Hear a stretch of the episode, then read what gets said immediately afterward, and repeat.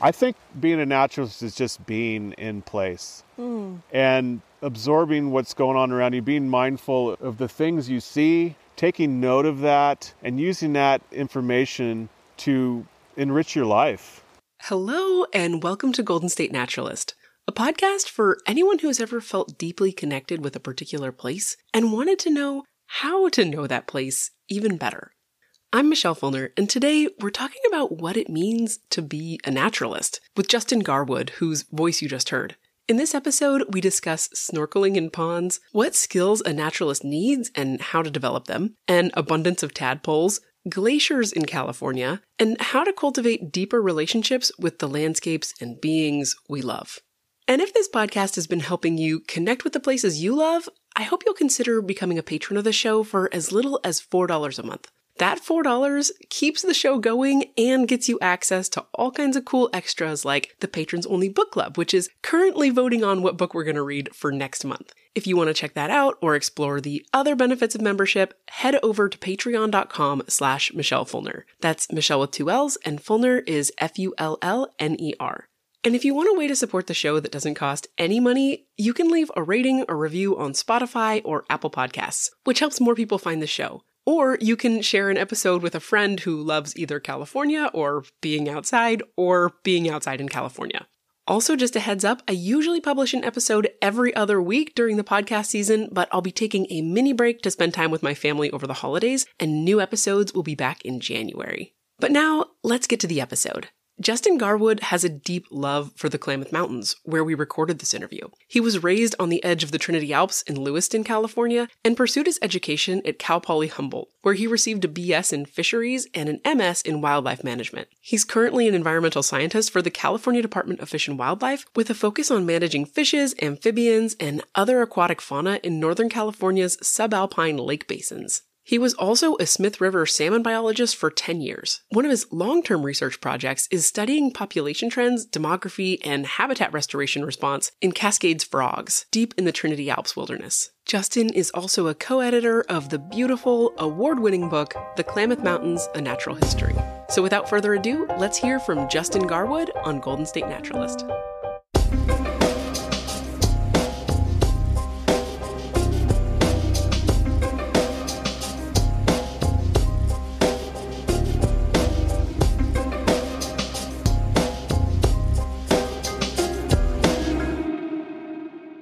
If you listen to the last episode on the Klamath Mountains, you'll recall that I had the privilege of spending the morning with not one, but two naturalists and scientists of the Klamath Mountains on a rainy day back in April. In the last episode, Michael Kauffmann and I talked about the Klamath Range and its incredible biodiversity. After which, I sat down with Justin for this conversation on being a naturalist. And Justin has a deep connection with this place where we sat in a mossy, temperate rainforest on camping chairs under a Port Orford cedar, occasional droplets splashing down onto us through the dense leaves above. More about Justin's early connection with the natural world, what it means to know a place, and how each of us can get better at it in just a moment.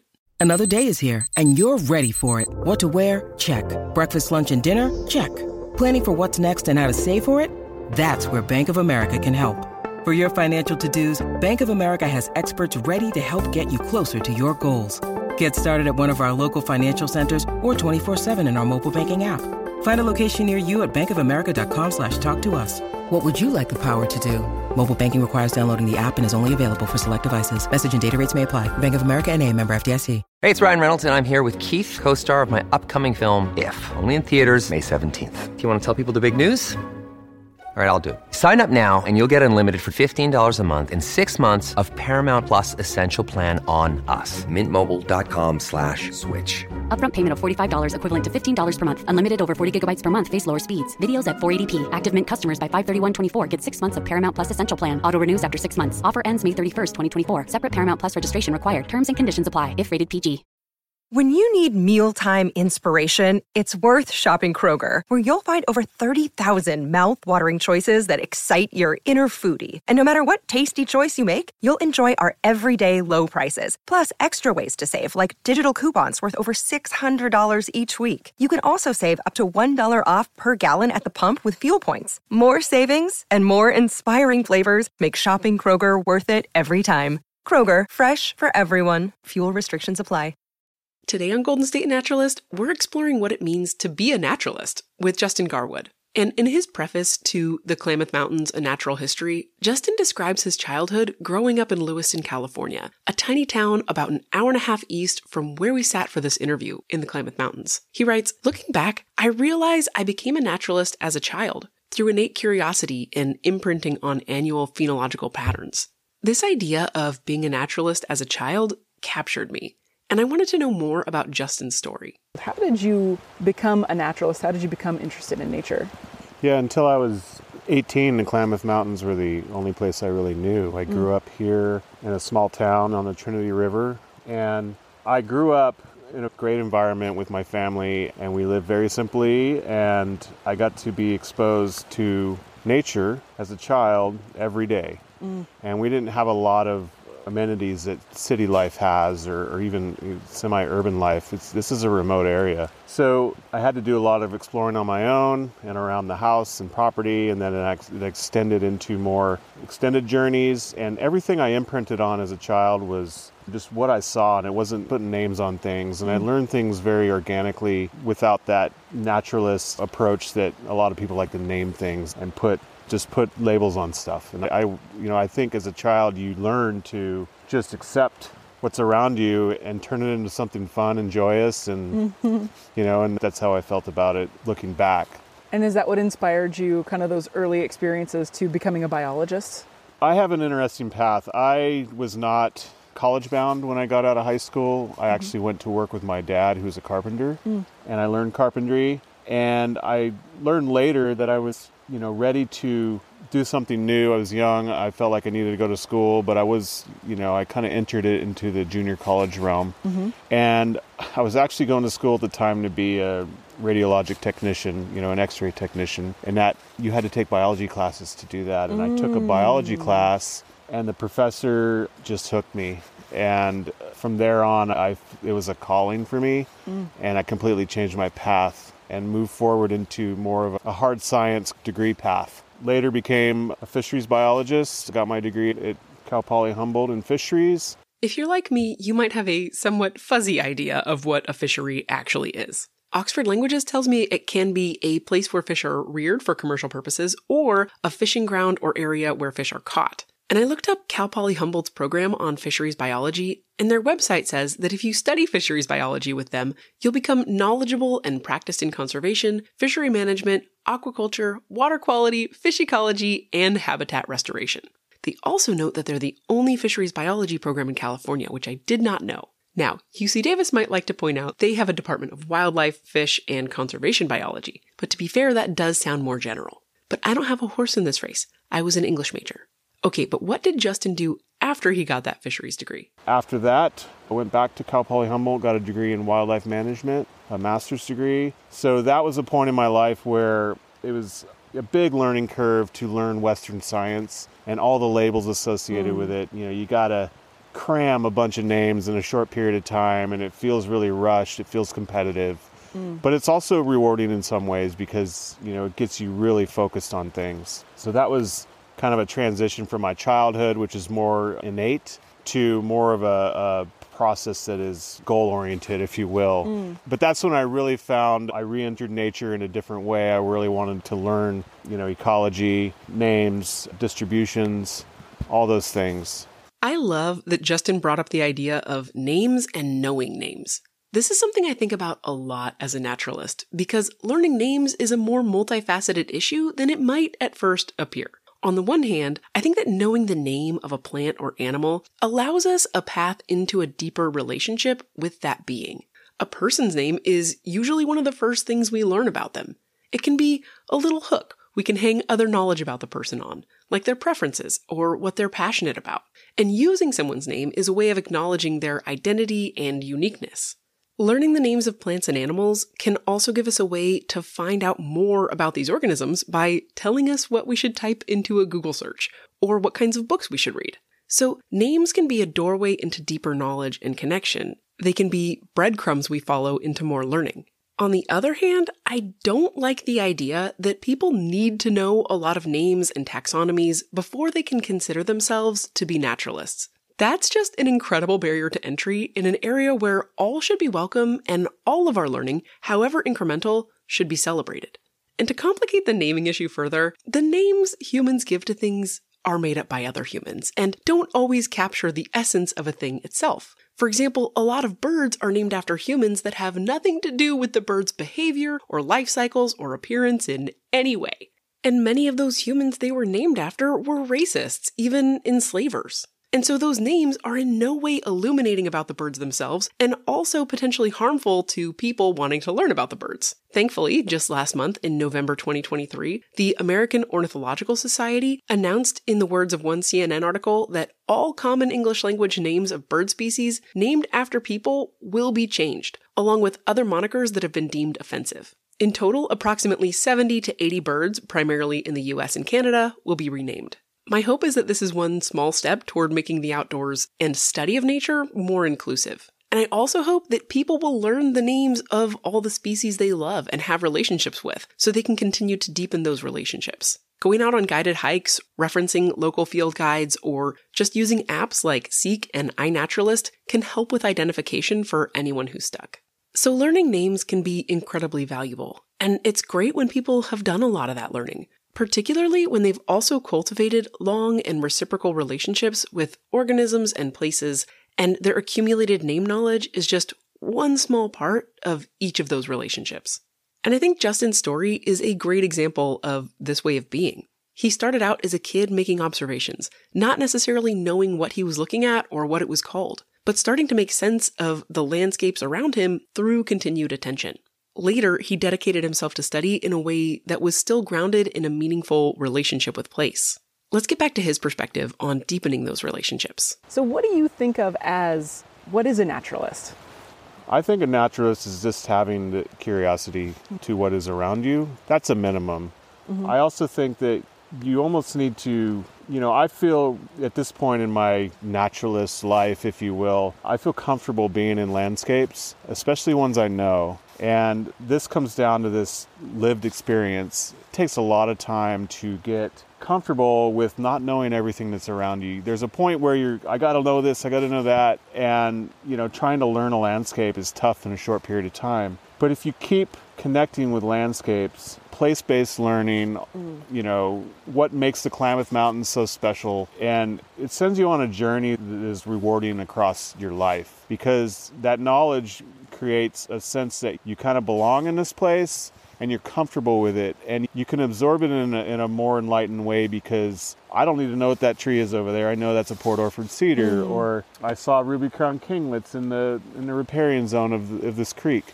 They're there and I'm just picking up on the timing of things and the what is out blooming right now. The trillium are up. They're just starting to bloom. Steelhead are running in the stream right mm. next to us. And all those things are kind of background and i love the experience of just being just settled mm. you know and absorbing things. And i'm also seeing new things. There's always things to learn. You're never you're never going to figure out an ecosystem completely. And that's the magic of being a naturalist. Few things in the world are as inspiring as life itself and and how it responds to the physical world. That's beautiful. I think that tell me if this resonates with you. I'm kind of an introvert. Like I love I'm an introvert who loves people, right? But still if I go to a party or something, I feel very uncomfortable and out of my element. But if I see someone I know at that party, then I'm like, "Oh, thank God." Right? Like here's somebody I know. And when I go into the natural world, I sort of feel the same way a little bit where it's like, "Okay, I've gone into this space and oh, there's a valley oak. Okay, thank God." Like my friend is here. You know what I mean? And I feel like almost like I recognize that person or that I feel more at home because I kind of get a sense of what's going on in that place. Absolutely. I mean, we humans are throughout our evolution are connected to nature. They're they're, they're inseparable, mm-hmm. right? Even though in this day and age, it's there's some pretty uh, dramatic shifts in, in how we connect with the natural world, or less so, should I say? But it's always powerful, and it does feel like an old, a familiar friend, especially when you get to know it over a long period of mm. time. Mm. And I'm a huge fan of place-based knowledge you know a lot of people they leave where they grow up but mm-hmm. you go back to that place where you grew up as an adult and revisit it with a naturalist frame of mind, you're going to pick up things that, that you're going to connect with that you haven't connected with for years, perhaps decades. Mm. And it's going to resonate. And you don't even know, need to know what species it is, that Mm-hmm. plant or that. It's going to resonate with you because it's, it's making a connection to your childhood. So I think landscapes do that to us. They allow us to bridge the life of a human and how we connect with our environment. Yeah, I was actually, I had a question about that for you. Like, how important do you think it is for somebody wanting to be a naturalist, right? Trying to kind of take on that mantle to have a deep connection with a specific place versus maybe having a broader connection with a lot of places? I generally like to do both. I do love to travel, and traveling throughout California is always an amazing adventure because it's so diverse, both geologically and biologically. So I think there's multiple ways about this, but the place where you live and the, and the landscape around it, if you spend a lot of time out of doors, you're going to make deep connections with that landscape, mm-hmm. especially as a naturalist, because a naturalist is you're being attentive to soak up what's around you at different times of the year, at different, you know, locations. All those things kind of build this knowledge that you have throughout your life. When you travel across say California or the West or go through the deserts, you're a visitor. And I always like to spend more than a day at a place. I almost feel three days minimum for me is really where I start feeling comfortable in a place enough to feel like I, I'm existing there as a part of it, as opposed to just being a, a tourist that's mm. visiting it. You're exposed to the not only the plants and animals and geology and every and everything that makes up that ecosystem. You're exposed to the elements at that time, mm. at that place, and it takes time to absorb that. And I think you get a richer experience.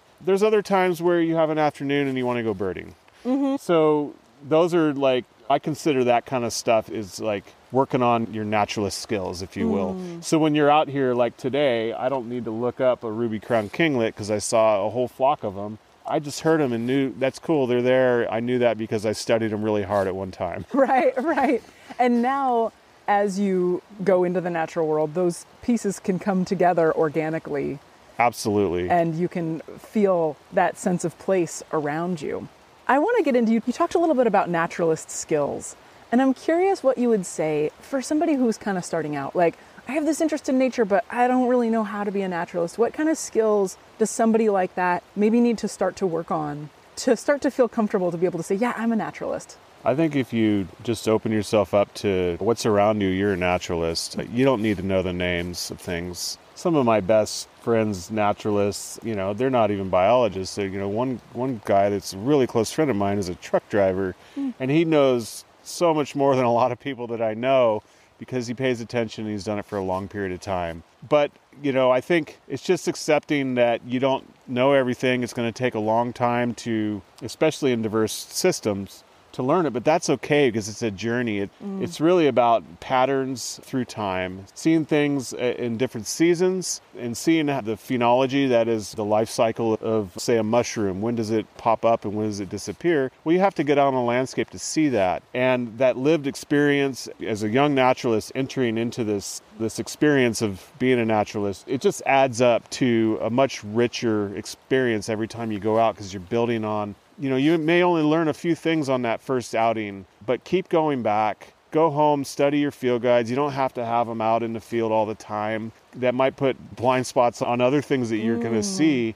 Take notes, look at patterns, and that's what I do. I kind of keep my field books in the car or at home, and sometimes I take notes, and the notes are really rewarding to look back and on because it's part of your journey. And, you know, I have notes from 15 years ago that I, I've reread, and it just brings all that back and what I was mm. thinking at the time. And mm-hmm. then all the experience across those 15 years since then, it really makes you think about it differently. And it's really fascinating to, to revisit those. So it gives you those are kind of ways in sort of observation skills and sort of opening yourself up to observations.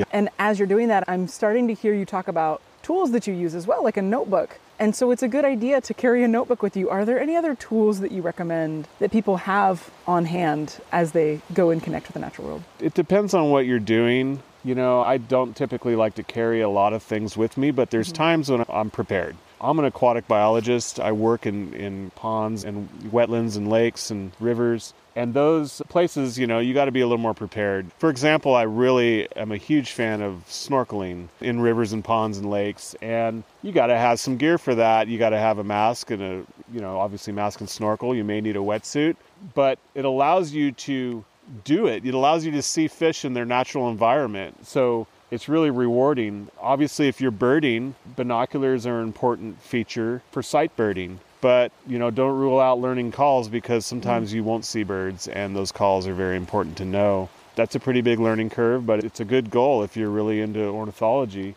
And then visiting places, uh, you want to have the right footwear. I'm a mm-hmm. big fan of mm-hmm. going out off trail, going to places that you don't feel as comfortable, I guess. It's hmm. more rugged. But when you get used to walking through those environments, you're seeing different things than what's on a trail. But also you're seeing patterns that are not groomed. It, this is these are wild places. And sometimes these adventures could be days, they could be hours. But when I go out for an extended period, you always want to be prepared, say, if you're off trail and it's in a good distance, be prepared to spend the night. Mm. Because who knows what's going Right, to happen. right. And, you know, I have field crews that work with me, and I always tell them if you're going to go off on a day hike during work, you must carry a headlamp and clothing to survive the night, mm. and enough food and water.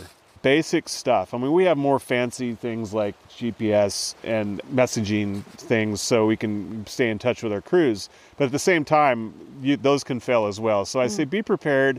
You know, I'm not telling people to do extreme things necessarily, but if you are a naturalist that likes to go off trail and go deep in the woods and, and explore places without trails, you're going to see amazing things. You're going to see amazing wildlife. You're going to get a different perspective, but you got to be prepared for that with your clothing, footwear, survival, and uh, having a check-in system with with other people.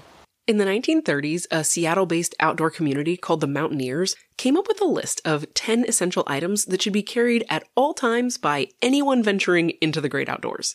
That list has been tweaked and improved over the intervening decades, and now it's widely acknowledged as a good idea to always have these items. Here's a list from the National Park Service website. 1. Navigation, so map, compass, and GPS system. 2. Sun protection, sunglasses, sunscreen, and hat. 3. Insulation, jacket, hat, gloves, rain shell, and thermal underwear. 4. Illumination, flashlight, lantern, and headlamp. 5. First aid supplies. 6. Fire, so matches, lighter, and fire starters. 7. Repair kit and tools, so duct tape, knife, screwdriver, and scissors. 8. Nutrition, so food. 9. Hydration, so water and water treatment supplies. And 10. Emergency shelter, so tent, space blanket, tarp, or bivy, which is like a sack or tiny tent that goes just over your sleeping bag, or just over you in an emergency. And you don't need to carry every single one of those items I mentioned, but rather a functional representation of each of the 10 groups. I'll link this list in the show notes in case you want to take a closer look at it. And most of these items are light and take up a tiny amount of space, so I keep them in my day pack at all times and recommend that everyone do the same. It's possible to get hopelessly lost even when staying on the trail, so bring these along and don't die of exposure. Mm-hmm. So I brought that up because I that I do that a lot. I work in subalpine wilderness zones for my job. Yeah. So we're always remote. So it's always on our mind. Right. And what about there's a whole school of thought of like, no, stay on the trail because you might be kind of wrecking, you know, the, the habitat around. So where do you find a balance in those things and how do you know that you're not doing too much damage kind of Right. go? And that's important because California has over 30 million people. Right. Here where we are in the Klamath Range, walking off trail here is not a big deal Mm. at all Mm-hmm. because we are very remote and where but whereas if you're in a park or you're in a busy place in more of an urban setting, definitely you have to pay attention to our impact. And you know, those off-trail adventures turn into social trails and social trails, Mm, right. you know, create havoc Social trails are unofficial trails that form because lots of people walk off trail in the same place.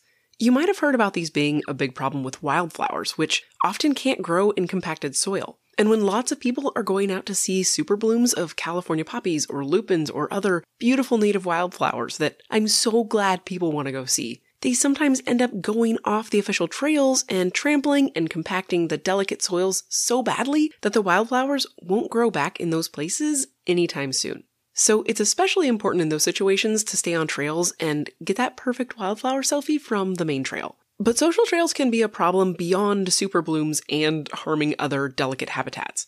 The National Park Service points out that social trails can also cause people to get lost because sometimes these unofficial trails get so well worn that they start to look like official trails, which is confusing for hikers who don't know the area well. So you definitely there's places where you do need to stay on trail, and those are the more uh, popular zones. Mm-hmm. But that's okay. You're taking care of that environment that gets a lot of visitation, and that place is important to touch people in nature that live in cities that perhaps don't have that opportunity in their daily life. Sure. So staying mindful to the kind of place that you're in and the potential impact that you might be having. Right. That's great. So if you're in, say, Griffith Park in LA, or a popular hiking spot close to any large town or city, or anywhere with signs telling you about potential dangers or active habitat restoration, that's when you should stay on the trail. 94% of California's 39 million people live in urban areas. And the hiking spots closest to those urban centers are going to be places to stay on trails because there are a lot of us and ecosystems just can't take that kind of outpouring of love in the form of foot traffic. So most of us will have to do a bit of driving before we're in a place where it's okay to go exploring off trail. Also remember to bring those 10 essentials with you if you do this and don't die of exposure. And a lot of what I'm hearing you say too, like going snorkeling in a pond, like I love that image, by the way, just like going in and I imagine just hiking down a trail and then seeing a guy snorkeling in a pond as I walk along and you just don't see that every day. Or, you know, getting off trail and doing something totally different. Those to me shout just change in perspective, right? Those very opportunities to get a different perspective on a place. You might stand there and look at that pond. You might stand there for an hour and look at that pond and you see something very different if you get inside of that pond. Oh, it opens up a world that that is unbelievable to see things. If you go into a pond with a faceplate on and you're looking around, you're seeing so much life that you would never see from a from land. Mm. One tool that I recommend people that are around water that don't get into water is polarized sunglasses. Mm. They they offer an amazing view into water when, especially in certain cases when you have glare, they really open up your ability to see things. So that's another great tool that we use in our jobs. Mm. As aquatic scientists, we visually search for things a lot. Sunglasses is, is like mandatory for doing salmon and steelhead spawner surveys or doing our doing amphibian surveys in lakes. If there's glare, you're not going to see your target. But when you actually slip into an environment that's foreign to, to, to humans in a sense that you know we're not a, an aquatic species mm-hmm. with we can't open our eyes underwater and, and, see clearly a faceplate allows that to happen and it's such a joy to to be a visitor to those places it, with going in and there's places where I snorkel survey and I you know you're swimming with western pond turtles mm-hmm. you're, you're swimming with newts and then, you know, you have this search image for all these things, and then you focus what's right in front of you. This happened to me. I was in the middle of a pond, and I w- was looking for turtles you know, with my friend, and he goes, Have you seen those big Daphnia, you know, which is a zooplankton? They're everywhere. It's like a pea soup. And all of a sudden, I refocused my eyes to what was right in mm. front of mm. me, and all of a sudden, there was a soup of zooplankton. Mm. and I was so focused on other things that that search image I wasn't really tuned to. So search image really influences what we see as naturalists, you know, you're going to focus on certain things, but remind yourself to kind of broaden that horizon mm. sometimes, and you'll be exposed to completely new, novel things that you never would have seen, you know, and that's the beauty of sharing natural history with others, too, is you pick up from what other people see there's so much in kind of being in community with people and learning from them. And I'm wondering too about other ways you've talked about snorkeling in ponds, you've talked about going off trail. I'm wondering if you have any stories that you want to share about ways that you've gotten a perspective shift or times that you've done something maybe unconventional that yielded maybe a lot of learning about the natural world. So, yeah, I back in 2009 i was finishing my master's degree and i there's a place i've always wanted to go to in the klamath mountains that i had suspected and heard that there was these glaciers these small glaciers that were still remaining. And i've worked around these places. I've looked up there and i've always seen snow. And so they were presumed to be these glaciers. And it's significant because if you look across california the highest glaciers are on Mount Shasta. Hmm. And then the glaciers throughout the Sierra Nevada, you know, there are all the other glaciers in California are about 1,700 feet higher than those that would be in the Klamath Mountains. Hmm. So I went to this location. It's up below Thompson Peak and Caesar Cap in the Trinity Alps to see if there's these, indeed, these glaciers. And it was a week long adventure off trail for me. I went up there. It's a very rugged landscape. And I show up and I started walking around these features and it just floored me hmm. because they were indeed glaciers. I had read a there's a great natural history book by Bill Guyton, Glaciers of California. And he, it's a great natural history of ice. It's it's really fun read. Wow. But I took that with me. I read the book from cover to cover, and I go there, so I had all the attributes I needed to define are these glaciers or not as a complete novice. And I came out of there just really elated by what I saw because these things weren't stagnant. They were actually moving at the time, making sounds, hmm. the water rushing off them. It was really magical, but they also seemed like they were in trouble. Mm. So I came back and I got together with a bunch of other naturalist friends and I said, You guys need to come up to see this. So we went back the following year and the place was silent and covered in snow because it mm. was a big snow year. Right. The year before it was a light snow year. So I started learning like, oh, the dynamics of these glaciers, they're tucked into these northeast facing head walls of these the highest peaks of the Trinity Alps. Their niche is so tiny, it's the coldest nook in the entire mountain range. And they're able to persist there, you know, over 130 years past the Little Ice Age. Hmm. All this was like giant epiphanies for me being a local and the fact that there was really nobody studying them or marking what their status was put me on a mission to track them and i thought i was just going to do a single year mm-hmm. or, or two and say oh here's two glaciers they still exist and they're this big. But then the i'm going to call it the great california drought happened 2013 to 2022 and i had spent those 12 or so years at that point just happened to be there at that time the demise of the glacial ice in the Klamath Mountains and last fall well Salmon Glacier melted off in, by 2015 mm. with slightly lower elevation. And Grizzly Glacier melted off last fall mm-hmm. completely. Mm. So we've entered a new climate kind of regime I think in this region because of the li- loss of that ice. Ice either grows or it melts. It's mm. very it's a very linear thing right? Mm-hmm. So I feel like we've crossed a boundary, and that's important to know locally, like picking up that local knowledge on climate change and sharing it. I'm not a glaciologist. I don't claim to be at all. I claim to be a community scientist mm-hmm. that was interested, and I took that path. And there's others involved. We, I got more people involved, and even glacier people.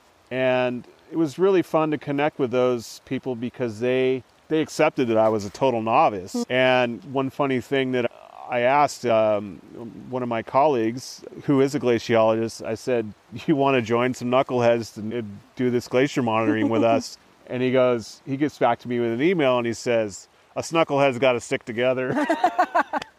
so I was like, like, it brought down because you know his name's Dr. Andrew Fountain, and he's at Portland State University, mm-hmm. and he studies glaciers around the world. He's an authority, right? Mm-hmm. But he loved the passion of us, you know, these naturalists that wanted to take this on, and he was a great mentor for that. It's a sad story, but it's also I'm really resolute about because uh, uh it's not the Greenland ice sheet or, mm-hmm. or Antarctica cleaving giant sections of glaciers. It's local. It's here. It's measurable and it's an important story to document and tell. And if you're interested in that story, there's a great 2020 article in Backpacker on Justin's work on Grizzly Glacier. I'll link it in the show notes in case you want to learn more. And I think, yeah, you've mentioned elsewhere too about this idea of bringing global issues home. And I really like that. And I'm wondering if you have any advice for anyone who is wanting to see global issues on a local scale, kind of how they can start to look for and notice those things. Well, disturbance regimes. Hmm. These are things that are natural processes in an ecosystem, such as fire, such as floods. Even animals are disturbance regimes. You know, some of the down logs around here, bears are tearing them apart to get hmm. grubs. And when they tear these down logs apart, that creates habitat for other critters, such as salamanders. Hmm. So there's lots of disturbance regimes out there. Visiting these these events when they are catastrophic or just out of line with their renewing capacity that, that they normally kind of, you know, like fire has a renewing capacity to mm. landscapes. Or it could absolutely scorch an entire area mm. to, to nothing where that forest might not come back. If you haven't already, make sure to check out the fire ecology episode with Robin Lee Carlson to learn more about what makes a good fire versus a bad fire. I think visiting places that have experienced maybe more extreme disturbance regimes is really eye opening as a naturalist because you really see how a place changes, and especially places that you know that have seen massive wildfire or massive floods go through. There's such a dramatic change that when you witness that firsthand, it allows you to just absorb what's going on locally and how it's going to impact the environment that you uh, live and imprint on. So I've done that this last year. I visited places that I use words like apocalyptic mm. to describe some of the flooding that I've seen on top of recent wildfire. Uh, you may have heard of the Klamath fish kill that happened in 2022 from the McKinney fire, which was up by Yreka. Mm. That fire, we had a rainstorm come through that area around the 1st of August, right after that wildfire had started. And it completely devastated streams to the point where the Klamath River, we had many tens of thousands of dead fish mm. because they couldn't breathe. There was too much sediment in the stream. Wow. Well, that same rain cell came over places where I work, like where the glaciers are, and I was up in the subalpine zone, and it had come over this area that had burned in the early 2000s. It reburned in 2021, so there was no wood on the ground to, to stop water from shedding, super steep landscape. And it absolutely destroyed every stream in that area to the point it was unrecognizable. Mm. And it's going to take many decades for that place to recover. So seeing that is very eye opening, but also it makes you more resolute in what's going on. Mm. Well, I think that what's really powerful there too is that, at least for me, and I think that I probably can speak for a lot of people on this, it's very easy in this day and age to become desensitized to all of the doom and gloom, right? Like we see these images, the Greenland ice sheet, we see all these things on the news about these massive wildfires and climate change, you know. And I think that it's very easy, the most the best way to survive that, I think for a lot of us, is to just shut your brain off, right? I can't cope with that. I can't cope with the idea that my world is changing so radically that it's going to make it hard for my children to survive in this world, right? Mm-hmm. And the easiest thing to do is to pretend it's not happening. And I think that if we can then go on this local scale and actually bear witness, right, to something local that's happening to a place we maybe knew what it looked like before and now we can compare it to what it looks like now. It's a way to kind of open yourself back up to feeling something again and to experiencing something that maybe we've shut our brains and our, our hearts off to. Right. Global issues are really difficult to comprehend because mm-hmm. you don't have that kind of place based experience to connect with it. Becoming familiar with a landscape allows you to also see how the biota respond to physical change. Mm-hmm. The biological world can respond to pretty dramatic changes and quickly. Some species will take advantage of a, dis- a disturbance, whereas others will not benefit at all, and actually, it'll cause them to have to seek refuge in other places. But it's that amazing adaptability that biodiversity has to, to continue. And it's been doing it for eons, and it's how everything has evolved today to what it is. Hmm. So, take example the the glacier stuff I was telling you about. There was a species of beetle that was described on that Grizzly Glacier, one of the glaciers, in 2009. It was a new species, hmm. and it was predicted to be there. David Kavanaugh from Cal Academy of Sciences, he studies this genus of beetles around the world, and he predicted they were there. And sure enough, they found them at this site hmm. because they're a cold-loving beetle. They need ice or cold zones to survive, and the only habitat for that beetle so far has been that piece of ice. Mm. When I started monitoring that piece of ice, it was around eight acres. Okay, now it's gone. Mm. And that beetle, that's the habitat where it exists. And a question is posed is what's going to happen to that beetle? It's a tough conservation issue because with salmon, there's lots of streams. We can fix some streams and try to maintain salmon populations through having lots of habitat available to them. When you have a beetle like that's endemic to this piece of ice per se, is it going to adapt or is it going to perish? And that's a great thing to think about because that ice was only, it's not from the Pleistocene, it's only about 700 years old. Mm. It's from the Little Ice Age. The Little Ice Age was a global cool period between about the years 1300 and 1850. It's not fully understood why this cooling occurred, but it probably had to do with a decrease in solar activity and an increase in volcanic activity, among other factors. And the result was a planet that was about a half a degree Celsius cooler on average and up to 2 degrees Celsius cooler in some places. Currently, because of anthropogenic climate change, temperatures are 1.1 degrees warmer than the pre industrial global average. So these small glaciers and the endemic beetles living on them have had a lot to contend with. So that beetle was around before that ice, but has climate change taken us so far out that somehow these species cannot adapt? That's yet to be determined. Like it was hanging on in that one last refuge, Yes. right? And then if that refuge disappears, then where does the beetle go? Exactly. So, since this beetle existed before the Little Ice Age, before Grizzly Glacier existed, there's a chance it will find a way to keep living now that the glacier is gone. We just don't know yet either way. Another question I'm wondering about is I think for me, as somebody who is used to living in a city and having a faster pace of life, it can be hard for me to cultivate the kind of stillness that I think can sometimes be required to make really deep observations. Like, I tend to be sort of this anxious, moving ball of kinetic energy sometimes, right? I just kind of want to move around and look at stuff. And I'm wondering if you have any suggestions for how people can cultivate a sense of peace or stillness inside of themselves to allow the world to open up. That's definitely something that's difficult to do with a busy life, especially if you have children. You know, you're out with friends. When you're out with friends, you tend to have conversation. There's some amazing things you can see if you can have moments of silence and focus mm-hmm. in nature. Some of the most novel things I've seen are by sitting and just taking it in.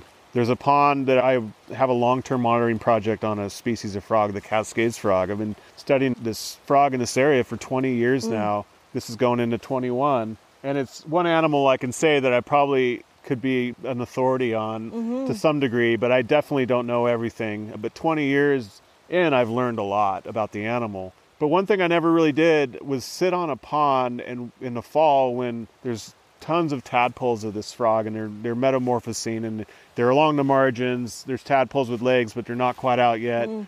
They're just starting to become terrestrial adults. But the pond is a place of intense fury because lots of things are eating them as they're coming out. It, mm. This is wild nature. So there's snakes there, which I see a lot, but I always saw a lot of bird tracks. So one day I was done with my work a little early and I hid inside some talus at this pond.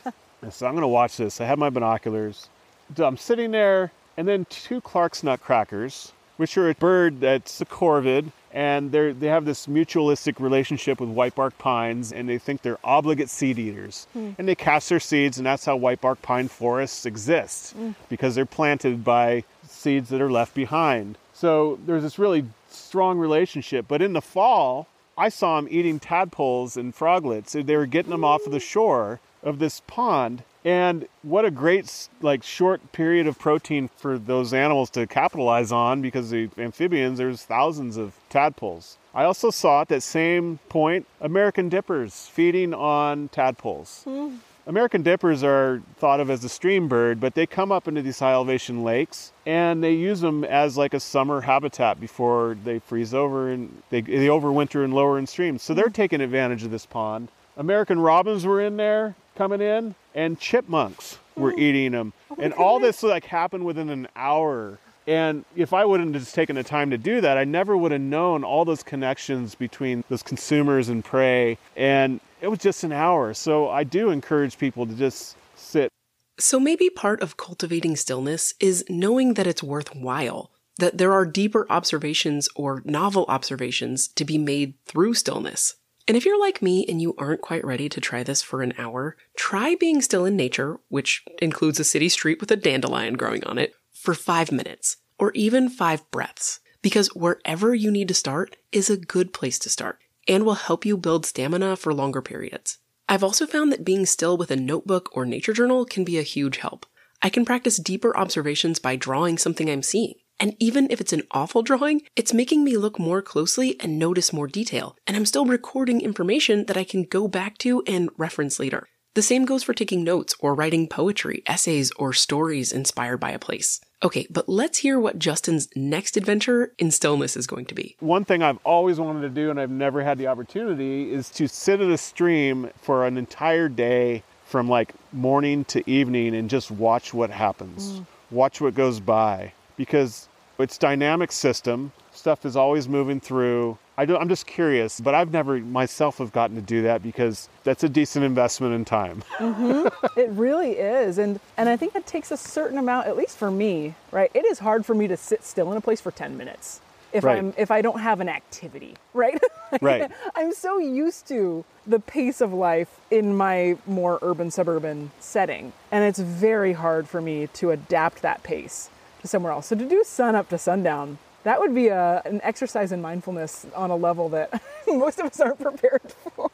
Absolutely. Being in nature is is so calming no matter what you're doing, but definitely if you take moments to just soak in with your senses, mm. all your senses. We are in a rainstorm right now and it's mm-hmm. the sun's out. Yeah. And all the all the branches of this Port Orford cedar are glistening and I can smell the rain. It's amazing. Mm. A lot of people would be like it's raining, let's get in the car. Right? But you'd miss out on this magical setting where we are in. The moss is electric right now. I just saw a raindrop hit this giant flake of lichen and then just the it just it bounce up and down, right? Like it's just this tiny thing that's an observation that you have to be close and you kind of have to be still to a certain extent. Absolutely. I really like Justin's suggestion about using all of our senses. I've mentioned this on the podcast before, but there's a great mindfulness exercise where you simply go down the list of your senses and first notice five things that you can see, followed by four things you can feel, three things you can hear, two things you can smell, and one thing you can taste. Of course, making informed choices about what you touch and taste. I love this exercise for any time I feel like I need to connect my brain back to my body, but it's particularly great for being outside and finding a way to be fully present. Are there any myths about being a naturalist that you would like to debunk? Being a naturalist, you know, a naturalist is a label for connecting yourself to the natural world. And sometimes that label can be interpreted as it's a separate thing. It's like, oh, you're being you're out being a naturalist, you mm-hmm. know.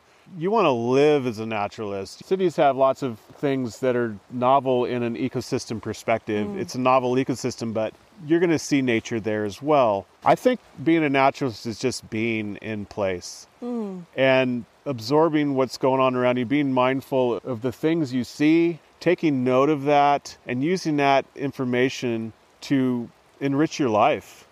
I'm going to get to what I love about Justin's definition of the word naturalist in just a moment, but first, I have to share some top notch trivia with you. Did you know that one now obsolete meaning of the word naturalist was taxidermist? Another one was a person who follows their natural impulses.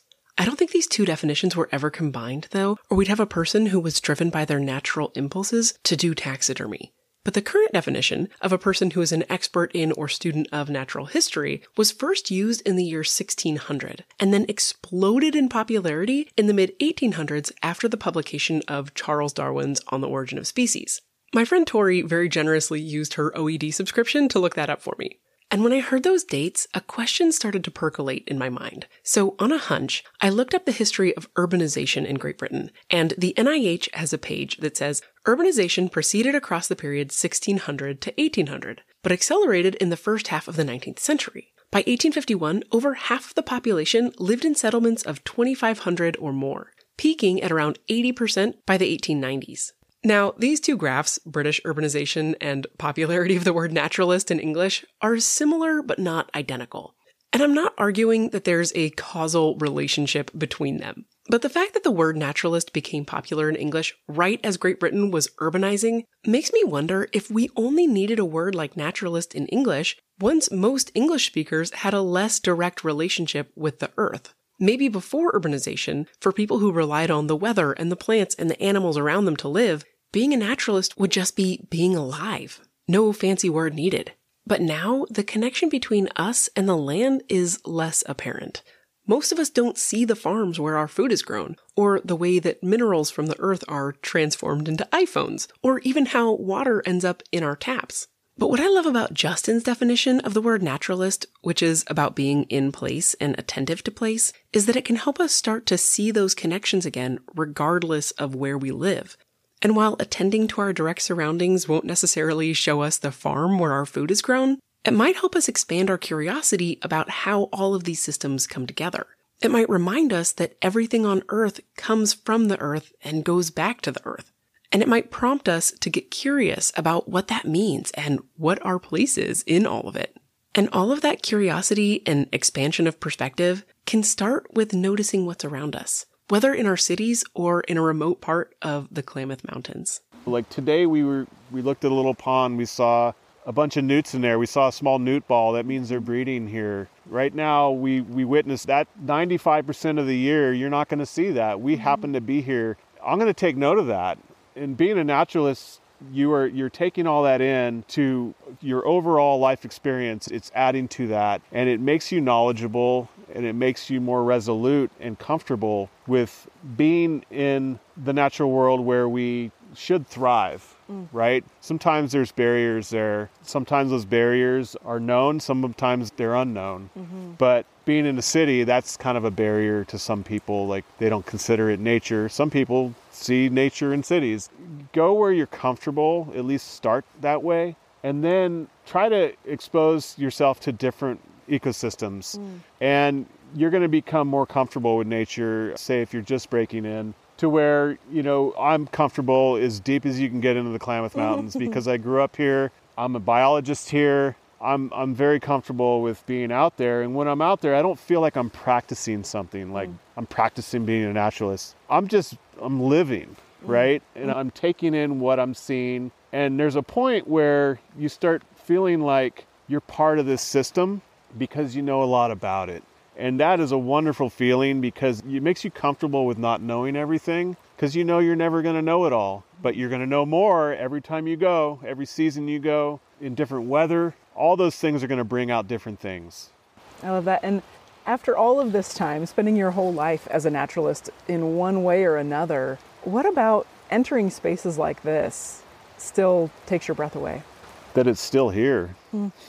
That every time you come here, you get different kinds of magic. Today is just as magical as it would be in the fall. It would be different. All the big leaf maples would be electric color, but right hmm. now all the moss is just vibrant. The steelhead are spawning right below us in the stream.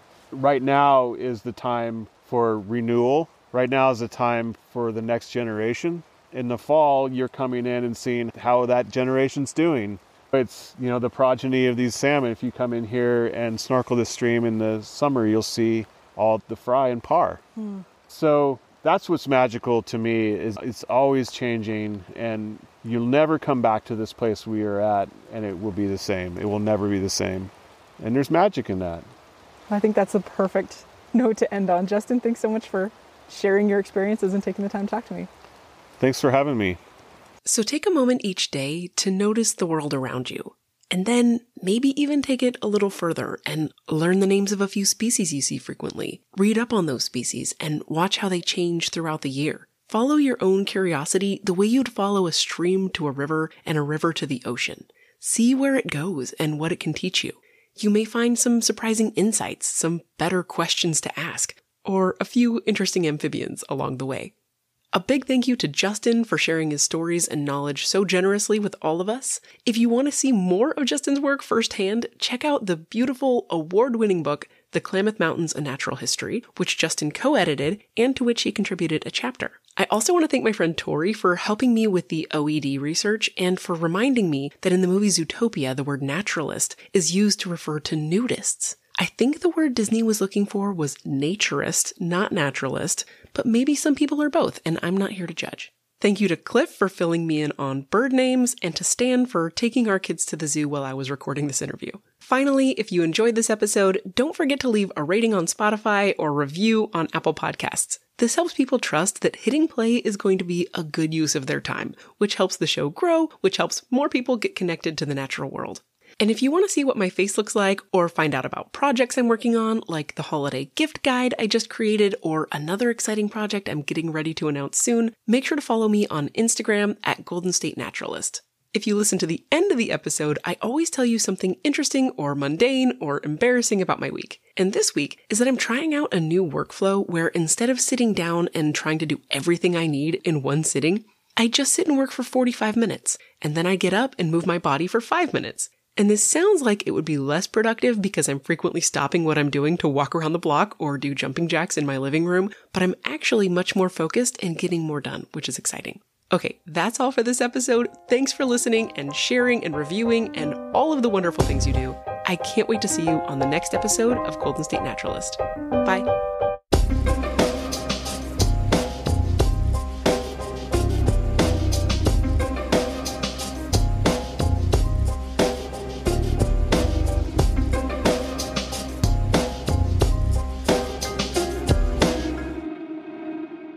The song is called I Don't Know by Grapes, and you can find a link to the song as well as the Creative Commons license in the show notes.